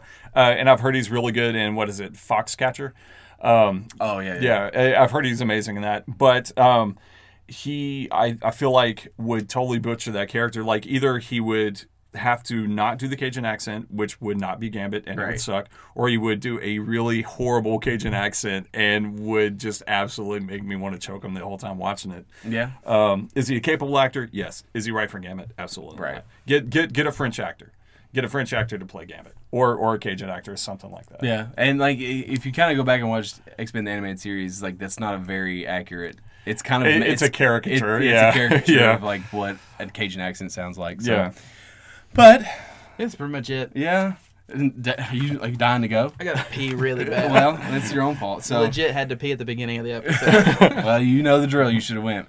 Anything You you, want to shout out before we go? Um, no, just uh, big thank you to uh, any readers I have who are listening, and uh, to anybody who's a bit intrigued. You know, by all means, you know, check me out I'll, at I'll put a author link Nathan. to. it's a super interesting concept. If you want me, do you want me to put the Amazon link or do you just Um, whatever link yeah. you want me to put? I'll put. yeah, it on the yeah, show to notes. Amazon.com. Um, I actually went on the other day to see how I fare versus some of the other authors that I'm aware of, and some of the others on my in my own publishing house. I'm actually doing all right. Good. So yeah, um, but um, the I, I would say the one like if I could throw out just a stupid piece of advice, support, support people. You know, like what you're talking about, giving shout outs to other podcasts.